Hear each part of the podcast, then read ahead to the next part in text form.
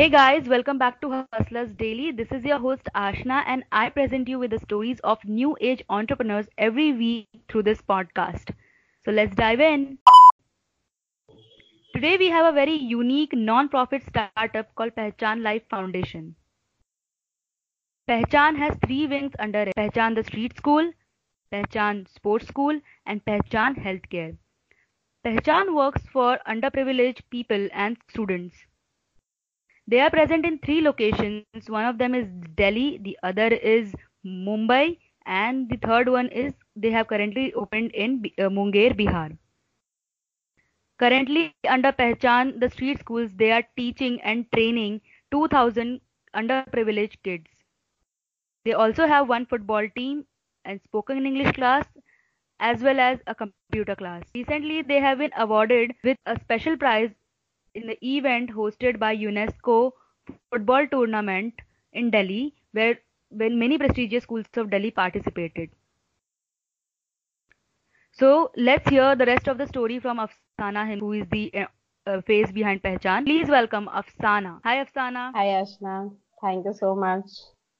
कैसे हो बढ़िया और कैसा चल रहा है आपका क्लास काफ़ी अच्छा चल रहा है। जहाँ से हमने जर्नी स्टार्ट की थी और इधर लगभग पाँच सालों में तो काफ़ी चीज़ें परफेक्टली हो चुकी हैं। हम्म।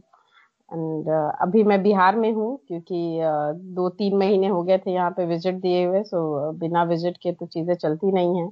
आप इंडिपेंडेंट ऐसे इसको छोड़ नहीं सकते सो ये वन मंथ यहाँ पे मैं रहूँगी अभी टिल अप्रैल एंड जिसमें हम्म, डेली क्लासेस का विज़िट है plus computer and spoken English के क्लासेस किए हैं।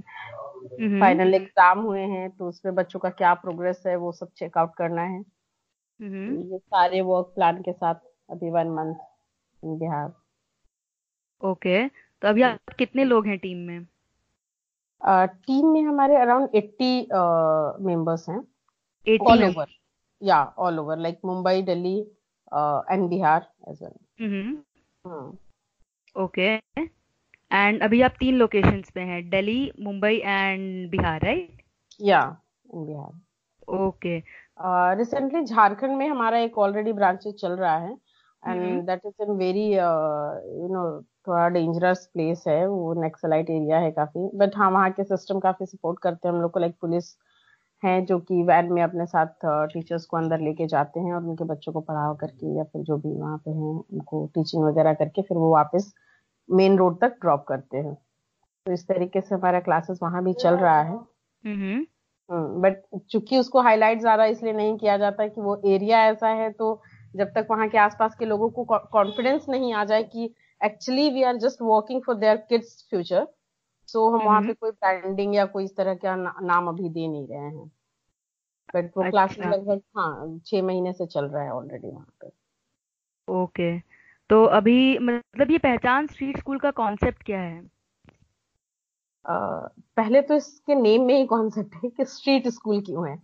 बिकॉज़ uh, जो बच्चे हैं हमारे मोस्टली ये अंडर हम्म। प्रिविलेज बच्चे हैं। मुंबई के शहर में या फिर दिल्ली जैसी जगह पे काफ़ी सारी झोपड़पट्टी और ऑन रोड भी काफ़ी बच्चे हैं जो रहते हैं तो ऐसे हम्म। बच्चों को पढ़ाने के लिए आपको कोई ज़रूरी नहीं है कि आप बहुत बड़ा स्ट्रक्चर और बिल्डिंग तैयार करो हम्म। ज़्यादा दूर में अगर आप ऐसा नहीं है कि स्कूल की कमी है स्कूल भी काफ़ी सारे हैं लेकिन चूँकि उनके घर से दूर होता है और कहीं ना कहीं मॉनिटरिंग छूट जाती है टीचर्स से so, जिसकी वजह से ये बच्चे रेगुलर स्कूल जा नहीं पाते जाते नहीं है पेरेंट्स केयर नहीं करने वाले हैं बच्चे जाते नहीं है इग्नोरेंस इन बिटवीन में इनका एज क्रॉस हो जाता है पढ़ने का और उसके बाद फिर वो उन पे कंट्रोल करना लाइक इम्पॉसिबल हो जाता है वो फिर नहीं संभल सकते। तो ऐसे में स्ट्रीट स्कूल हमने इसलिए रखा कि जहाँ पे ये बच्चे रहते हैं जिस स्लम बस्ती में जिस ब्रिज के नीचे जिस झोपड़पट्टी में हमारा क्लास वहीं पे लगेगा सिर्फ़ एक चटाई चाहिए कुछ इमरजेंसी लाइट चाहिए एंड स्टेशनरी दैट्स इट तो वो सब चीज़ें लेकर के वो स्ट्रीट स्कूल हम लोग स्टार्ट करते हैं। तो जहाँ पे बच्चों को पढ़ाना है वहीं पे एक बस छोटा सा प्लेस चाहिए एंड वहाँ पे कर सकते हैं। तो स्ट्रीट स्कूल हमने इसके लिए ही स्टार्ट किया कि चीज़ों को ठीक इंसान कहता है कि अगर कुछ खराब है तो उसको ठीक करने के लिए उसी खराबी में आपको उतरना पड़ेगा। बहुत दूर से आप चीज़ें ठीक करोगे तो वो नहीं हो सकता है। तो स्कूल का मेन फंडा ये है कि अगर जिन बच्चों के लिए हम वर्क कर रहे हैं उनके बीच में ही जाना पड़ेगा। ये हम्म। कहीं ना कहीं ये लोग अपने आप को हमारी सोसाइटी से काफ़ी अलग समझने लगे हैं। जिसकी वजह से काफ़ी नुकसान हमें भी होता है और इनका तो नुकसान होता ही है।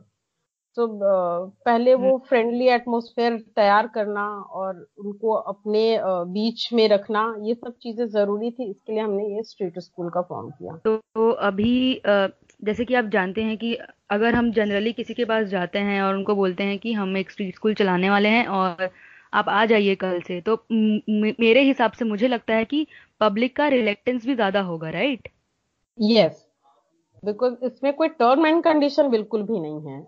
जिस हम्म। बस्ती में आ, हर बिल्डिंग के नीचे एक बस्ती तो होता ही है। आप ऑब्ज़र्व अगर करोगे तो हर दो चार छह बिल्डिंग है और वहाँ पे एक झोपड़पट्टी वाली बस्ती बसी हुई रहती है जिसमें हमारे ही मतलब कह सकते हैं कि हमारा ड्राइवर या फिर स्वीपर या गार्डन में माली काम करने वाला लोग मतलब उस एरिया में ज़्यादातर वो लोग रहते हैं और उससे हम्म। भी ज़्यादा वो वर्स्ट कंडीशन में होते हैं जब हम किसी फ्लाईओवर के नीचे से क्रॉस करते हैं वहाँ भी काफ़ी सारे लोग रहते हैं तो हम्म। कहीं ना कहीं कनेक्टेड तो है हमसे बलून बेचते हैं वो लोग गाड़ी रुकती है तो बलून लेकर के आ जाते हैं वो सेल करने के लिए। तो वो लोग कहीं ना कहीं हमसे कनेक्टेड है फेस आउट हम करते हैं लेकिन हम भी उनको इग्नोर कर रहे हैं और वो तो सोचते ही नहीं कि कभी हम उनसे इंट्रैक्शन करेंगे डेली बेसिस पे। तो जब हमारा ये प्रपोजल होता है कि हम आपके ही बस्ती में आने वाले हैं और आप थोड़ा सा हम लोग को जगह दे दो जिसमें हम आपके बच्चों को पढ़ाएँगे यहीं पे चटाई लगाएँगे सिंपल और लाइट वाइट लेकर आएँगे हम लोग स्टेशनरी खुद का लेकर आते हैं। तो क्या आप अपने बच्चों को पढ़ने के लिए बिठाओगे? तो फ़र्स्ट तो उनका रिएक्शन होता है कि ऐसा होता नहीं है जनरली तो आप क्यों आओगे? कैसे करोगे? तो एक दो बार मीन्स उनके बीच में जा जाके और प्रैक्टिकल वो मैट वैट बिछा दिया उनके बच्चों को बिठाया तो पहले तो थोड़ा कुछ खिला पिला करके उनको बिठाना पड़ता है।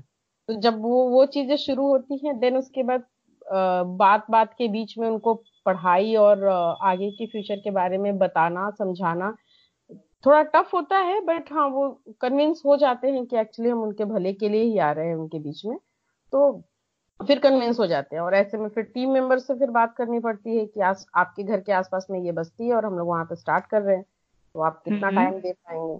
तो मोस्टली ऑफ़िस आर के बाद में क्लास सेवन के सॉरी सेवन पीएम के बाद में हम्म, लोग फ्री हो जाते हैं ऑफ़िस से।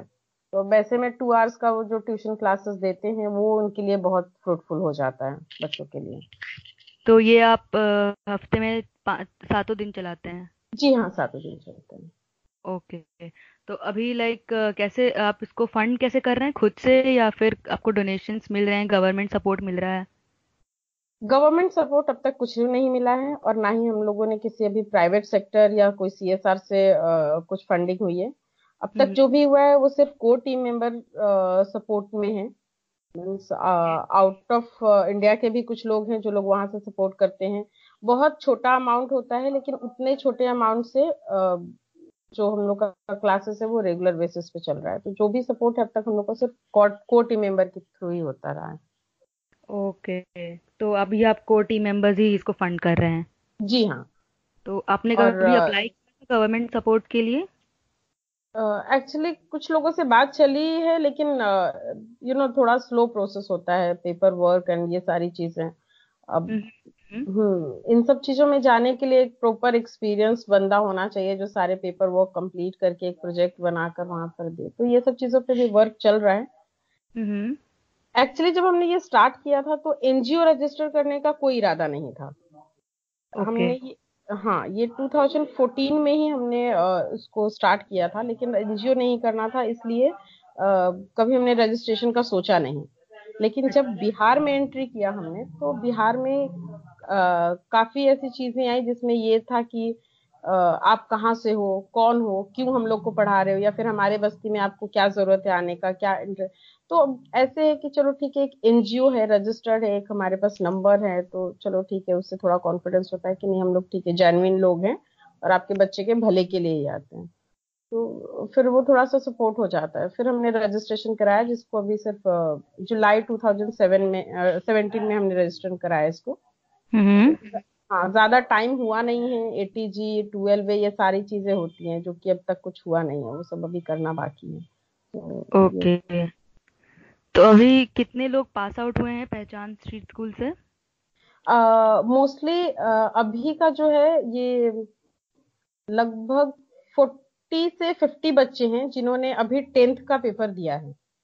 फोर्टी से फिफ्टी हाँ फोर्टी से फिफ्टी बच्चे हैं और uh, उनका पेपर अभी कंप्लीट हुआ है। Let's see hope for the best क्या रहता है। इंशाल्लाह सब सही हो। तो हम्म। अभी आपके पास कोई रिसोर्सेज और सपोर्ट अवेलेबल नहीं है गवर्नमेंट से? नहीं, अब तक कुछ भी नहीं है। इवन हम लोग काफ़ी टाइम से ट्राई कर रहे हैं कि एक प्लेस मुंबई के अंदर, जहाँ पे डेमोलेशन का ज़्यादा प्रॉब्लम होता है, हर बार क्लास को तोड़ देना लाइट वाइट तोड़ देना, ये सब कर, वो लोग वहाँ पे करते रहते हैं। अब ऐसे में हम लोग ट्राई कर रहे हैं कि वहाँ के किसी अथॉरिटी पर्सन से बात करके वहाँ पे एटलीस्ट एक जगह मिल जाए। जगह मीन्स कोई बिल्डिंग नहीं चाहिए कोई बहुत बड़ा स्ट्रक्चर नहीं चाहिए। जहाँ पे ऐसे बच्चे रहते हैं उसी जगह पे जैसे फ्लाईओवर के नीचे एक फ्लाईओवर के नीचे ही हम लोग को थोड़ी सी जगह का जगह इन द सेंस की परमिशन मिल जाए कि हाँ ठीक है आप लोग यहाँ पे पढ़ा सकते हो। दैट शिट तो अब तक वो भी नहीं हो पाया है और हर बार डेमोलेशन में परेशानी होती है हर बार तोड़फोड़ हो जाता है तो अब दिक्कत ये है कि डेमोलेशन आप कर तो देते हो। अब मंदिर मस्जिद तो है नहीं कि भगवान जी को रहने के लिए जगह नहीं चाहिए वो तो कहीं भी दिल में रह सकते हैं। बच्चे हम्म, हैं हम्म। बच्चे वहीं रह जाते हैं। आप उनका झोपड़ तोड़ देते हो लेकिन बच्चे तो वहीं पे रह जाते हैं। वो सिर्फ़ डिस्टर्ब क्या होता है उनका डेली शेड्यूल डिस्टर्ब हो जाता है जो कि पढ़ाई से ज़्यादा ये है। लाइक उनका स्कूल छूट जाता है काफ़ी काफ़ी दिन तक वो स्कूल नहीं जा पाते हैं क्योंकि घर का ठिकाना नहीं होता है वो कहीं और कुछ स्कूल से काफ़ी दूर कहीं जाके रहने लग जाते हैं। तो ऐसे में फिर उनकी जो पढ़ाई की कनेक्टिविटी टूटती है वो वापस वहाँ पे लाना बहुत टफ हो जाता है। ये तो सही बात है। देखिए अभी हम गवर्नमेंट ने काफ़ी सारे स्कीम्स भी अभी लॉन्च किए हैं। हो हम्म। सके तो उनको अवेल कीजिए।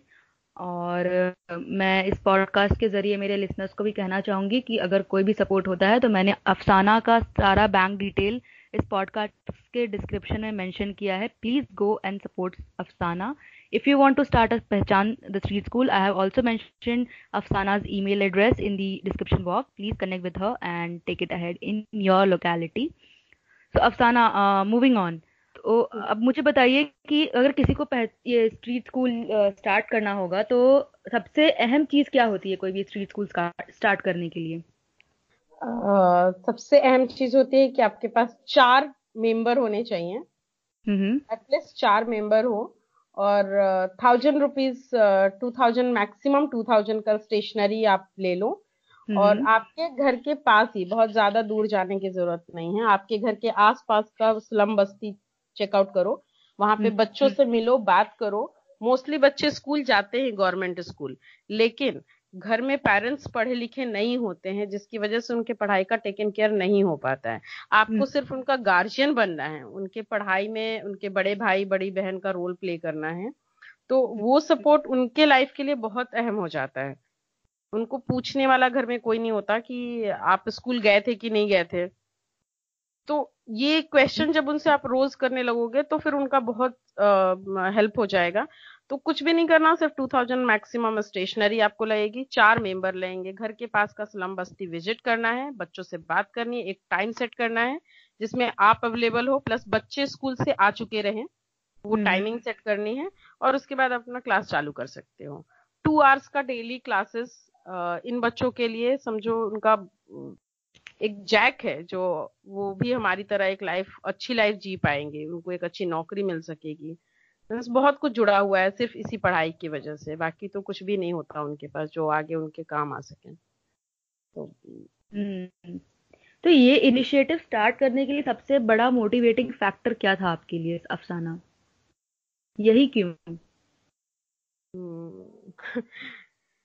Motivation hmm. uh, क्या मोटिवेशन uh, कम इसको एक्चुअली ज़रूरत ज़्यादा समझेंगे बिकॉज़ uh, एक एक केस हुआ था अभी निर्भया रेप केस शायद आपको हाँ, याद हाँ, हाँ. जी 2013 में राइट हम्म। उसके या दिसंबर uh, इसमें तो हम्म। उस केस में uh, कैसे लोग इन्वॉल्व थे कोई आईटी बंदा नहीं था कोई डॉक्टर इन्वॉल्व नहीं था कोई वैसे प्रोफेशनल का बंदा नहीं इन्वॉल्व था इन्वॉल्व हो रहे थे वो लोग जो कहीं ना कहीं खुद को मतलब हमें अपना दुश्मन या या खुद को बहुत अलग समझते हैं हमसे। That was not a simple rape case उसने रूह को खत्म करने वाली बात थी उसमें। एंड उसके बाद भी नो डाउट कि काफ़ी सारे वैसे केसेस आए। लेकिन उस केस ने पूरे देश को हिलाया था। उसमें मैं भी एक थी। उस समय मुंबई में वर्किंग में थी। Forty thousand in hand salary थी मेरी। लेकिन एकदम माइंड आउट ऑफ़ कंट्रोल हो चुका था कि कल को क्या पता मैं खुद हो सकती हूँ, मेरी बहन हो सकती है, कोई भी हो सकती है उस जगह पे। तो वो हॉरेबल केस में जो लोग इन्वॉल्व हो रहे थे, उसके बाद भी जो जितने केसेस हुए उसमें जो लोग इन्वॉल्व हो रहे थे, वो कहीं ना कहीं एडुकेशन से, हमारी सोसाइटी से हमसे बहुत अलग थलग महसूस कर रहे थे। उनका पढ़ाई से काफ़ी दूर से लग रहा था कि कोई वास्ता नहीं है। और जब उनसे बात करने लगो तो उस समय भी उनकी विमेंस को लेकर के लड़कियों को लेकर के जो उनका आ, सोच होता है वो वो डरावना होता है एक्चुअली ऐसा नहीं है कि वो सिर्फ़ हमारी सोसाइटी की लड़की के साथ कुछ गलत करते हैं वो अपने घर के भी विमेंस के साथ वैसा ही करते हैं। छोटी बच्ची के साथ भी वैसा ही बिहेव करते हैं। तो आखिर उस चीज़ को ठीक करने का तरीका क्या था? जब तक हम देश में एक बहुत इस टाइप का लॉ की बात करें तो जब तक आएगा तो पता नहीं और कितने केसेस होंगे और होते रहे हैं और आगे भी होंगे। मीन हम सिर्फ़ ये कर सकते थे कि इन बच्चों से मिलना, जो हमारे पहुँच में था। मेरे पहुँच में तो वो घनसोली ब्रिज का फ्लाईओवर आया। जो लगा हम्म। कि अगर मैं इन बच्चों से या फिर इन लड़कों से इन आदमियों के बीच में उठना बैठना चालू करती हूँ बातचीत करती हूँ उनको पढ़ाने की बात करती हूँ विमेन्स क्या है और उनके लिए क्यों क्यों क्या रोल प्ले करती है उनके लाइफ में वो सब चीज़ें अगर डे टू डे उनको धीरे धीरे धीरे धीरे बताया जाए तो शायद इनका हम्म। दिमाग बदल सकता है तो पहचान की शुरुआत एक्चुअली वहीं से हुई कि सबसे पहले हम लोग को था कि अवेयर करना कि विमेन्स क्या है या फिर आपके आसपास में जो लड़कियाँ हैं आपके साथ ब्रिज के नीचे मतलब लड़के भी छोटे छोटे बच्चे भी होते हैं बच्चियाँ भी होती हैं तो उनका आपस में मतलब डेली लड़ाई झगड़ा ये सब चीज़ें डेली का था। तो जब हमने वहाँ पे क्लासेस चालू किया तो वहाँ पे लोग ड्रिंक करके बैठते थे गाली गलोच मारपीट होने लगा था। लेकिन जस्ट एक दो महीने के बाद वहाँ का माहौल बदलने लगा।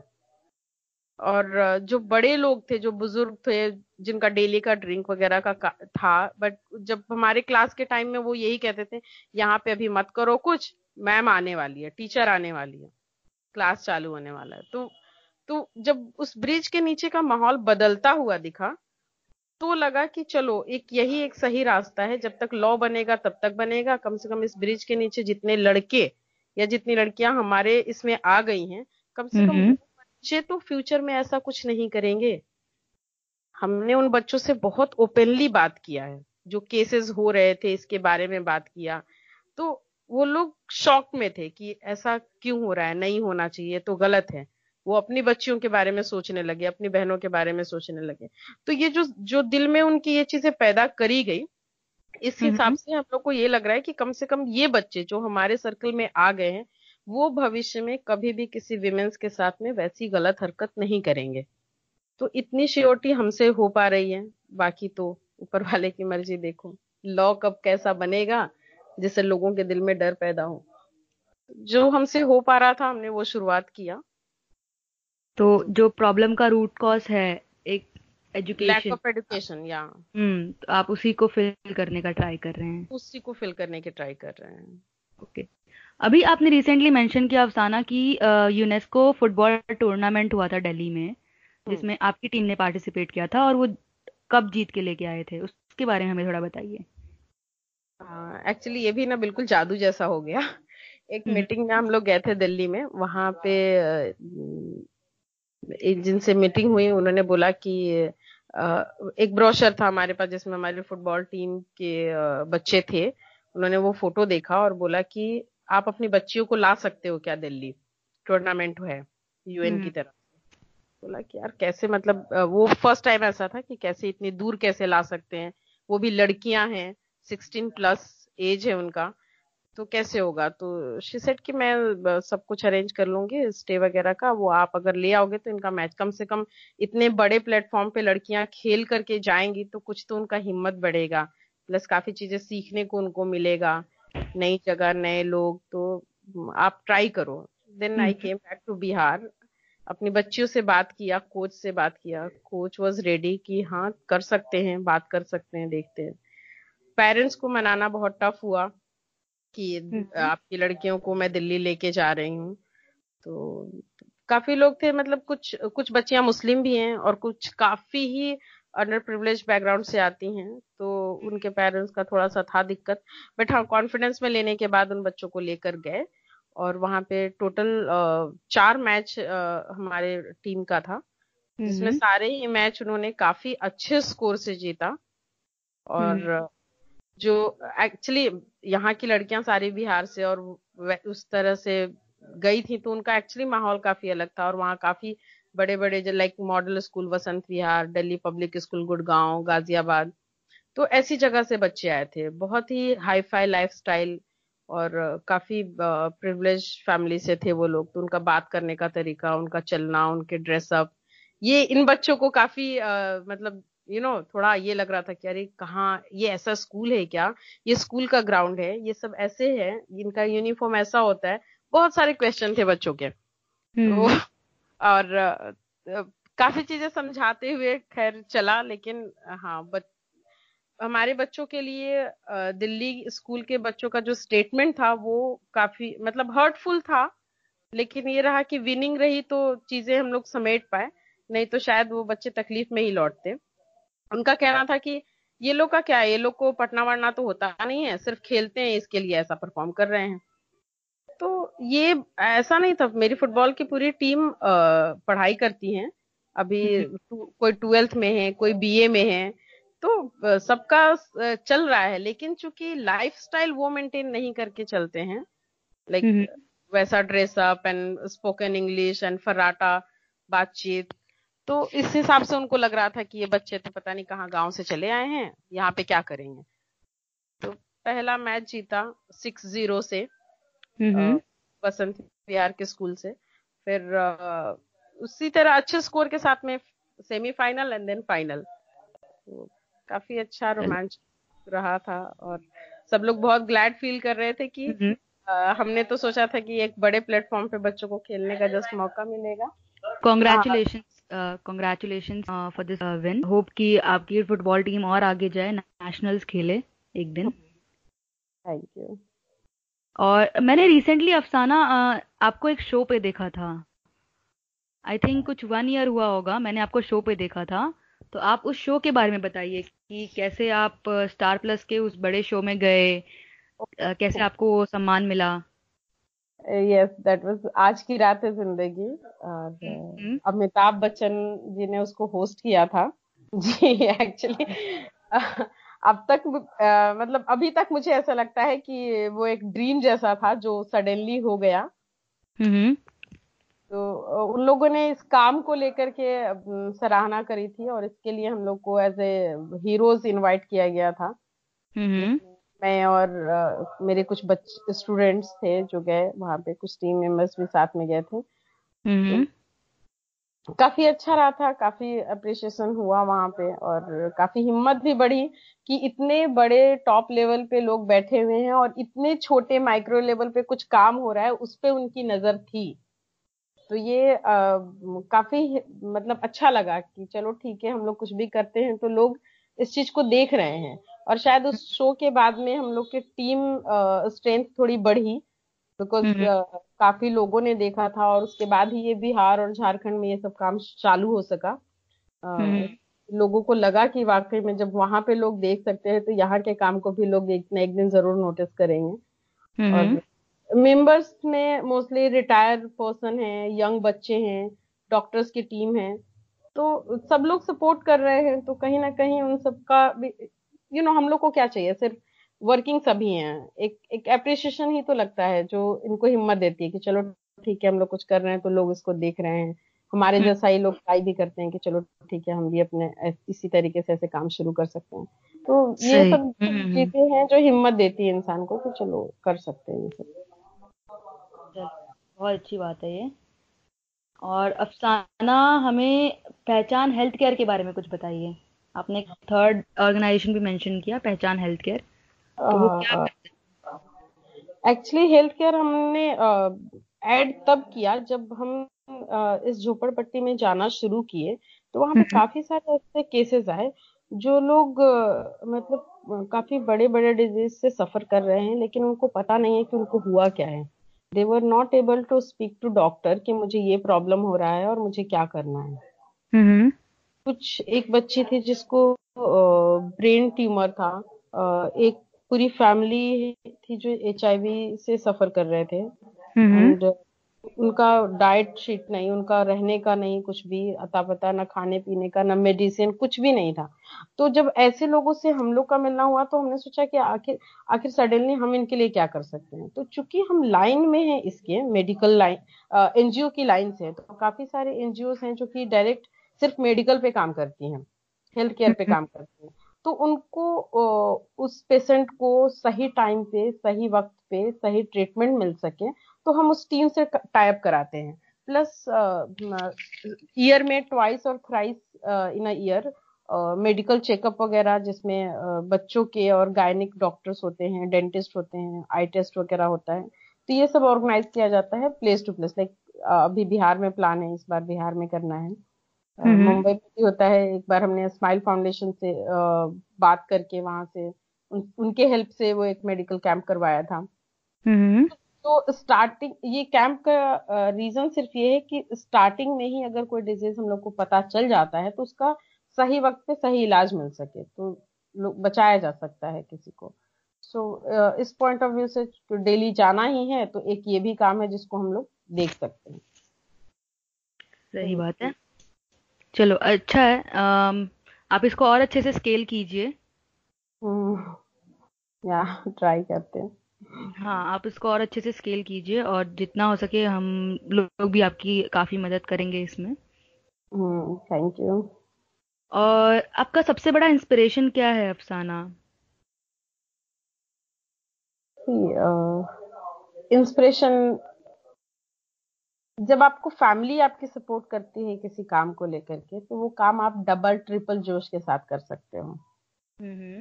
तो मेरे मेरी इंस्पिरेशन एक्चुअली मेरी पूरी फैमिली है जो मैं आज की डेट में एक बहू भी हूँ और बेटी हूँ तो माँ बाप ऑलमोस्ट मतलब मेरी पूरी फैमिली मुझे कहती है कि अब मैं डोनेटेड हूँ पहचान में मुझे डोनेट कर दिया गया है।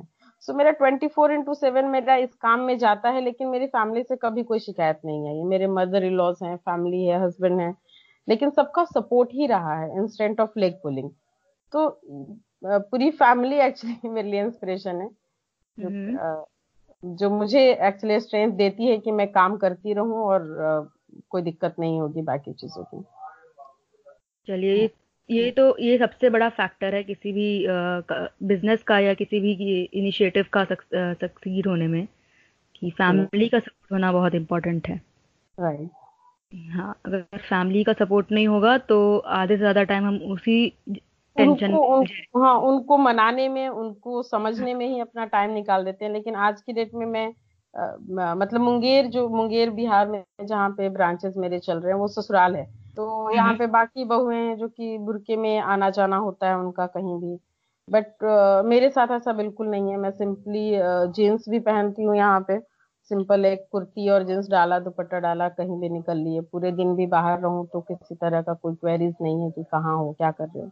तो इतना फ्रीडम मिला कि मैं अभी तक काम कर पा रही हूँ। एक्चुअली मैं थोड़ा भी अगर इधर से फैमिली से दिक्कत होती तो शायद मैं ये प्रेशर नहीं झेल पाती but really thankful to God कि मुझे इतनी अच्छी फैमिली मिली। है सही है। चलिए हम हमारे तरफ़ से क्या हेल्प हो सके और हम, आप हमारे लिसनर्स के लिसनर से क्या रिक्वेस्ट करना चाहेंगी प्लीज़ हमें बताइए इस पॉडकास्ट के through and we will try and help you as much as we can at least one hour once in a week अपनी सोसाइटी को दे दो। अपनी सबसे बड़ा हेल्प हो जाएगा actually means you know money भी कहीं ना कहीं उतना मैटर नहीं करता जितना आपका वक्त मैटर करता है इन बच्चों के लिए हफ़्ते में एक दिन वीकेंड के दिन एक घंटे के लिए इनकी बस्ती में जाकर के इनसे बात करिए इनकी प्रॉब्लम को सुनिए बच्चों से बात करिए उनके पढ़ाई में क्या चल रहा है वो किस तरीके से कहाँ पे फंसे हुए हैं उनसे हम्म। इनको बाहर निकाला तो धीरे धीरे ये जो कहते हैं ना गरीबी हटाओ तो उसमें हम्म। बहुत बड़ा योगदान हो जाएगा क्योंकि जब बच्चे पढ़ लिख लेंगे तो वो झोपड़पट्टी में आपके घर के बाहर नहीं रहेंगे। वो भी कहीं ना कहीं एक कमरा होगा उनका अच्छा घर होगा जिसमें वो रहेंगे। तो आप सिर्फ़ एक घंटे अपने वीक में से निकाल करके दीजिए। स्टेशनरी आपस में इकट्ठे करिए। वो स्टेशनरी ही स्ट्रीट स्कूल का समझो स्तंभ है। पढ़ाई करने के लिए स्टेशनरी चाहिए एंड नथिंग एल्स बाकी छोटी मोटी चीज़ें वो हो जाती हैं सब टाइम टू टाइम स्टेशनरी और आपका एक घंटा हफ़्ते में भी एक एक दिन का कम से कम। तो जी।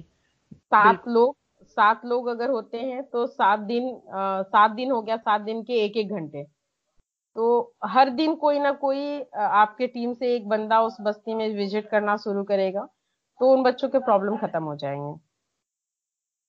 जी बिल्कुल। बिल्कुल। थैंक यू थैंक यू अफसाना।